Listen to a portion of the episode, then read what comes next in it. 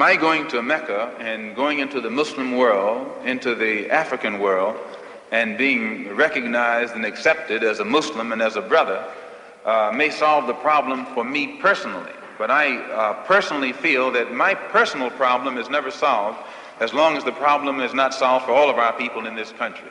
So I remain Malcolm X as long as there is a need to protest and struggle and fight against the injustices that our people are involved in in this country. Millie! I'm gonna talk some real shit on this one, yeah. Wait. How I feel, how you should feel, how everybody should feel, you heard me? Look. Wait. That's it, it's America. Home of the brave, land of the free. Innocent to proven guilty, but I guess that shit that don't apply to me. I was on the ground with a pistol in my back. All the police wanna know is where the fuck is at. We know you got it, motherfucker, cause you're black. Why you walking around with so much money, cause I rap. RIP to Trayvon, rest in peace, Mike. Cut the family a check, but that don't make it right. On the way a nigga get some justice is the fight.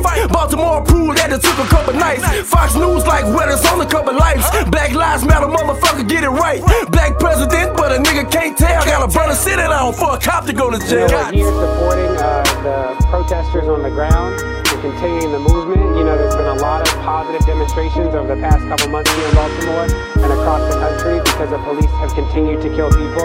I mean, tonight will be another night where people come out into the streets to confront a system that is Yeah. They say be peaceful. Change your come, just hold hands in the streets. I say you crazy.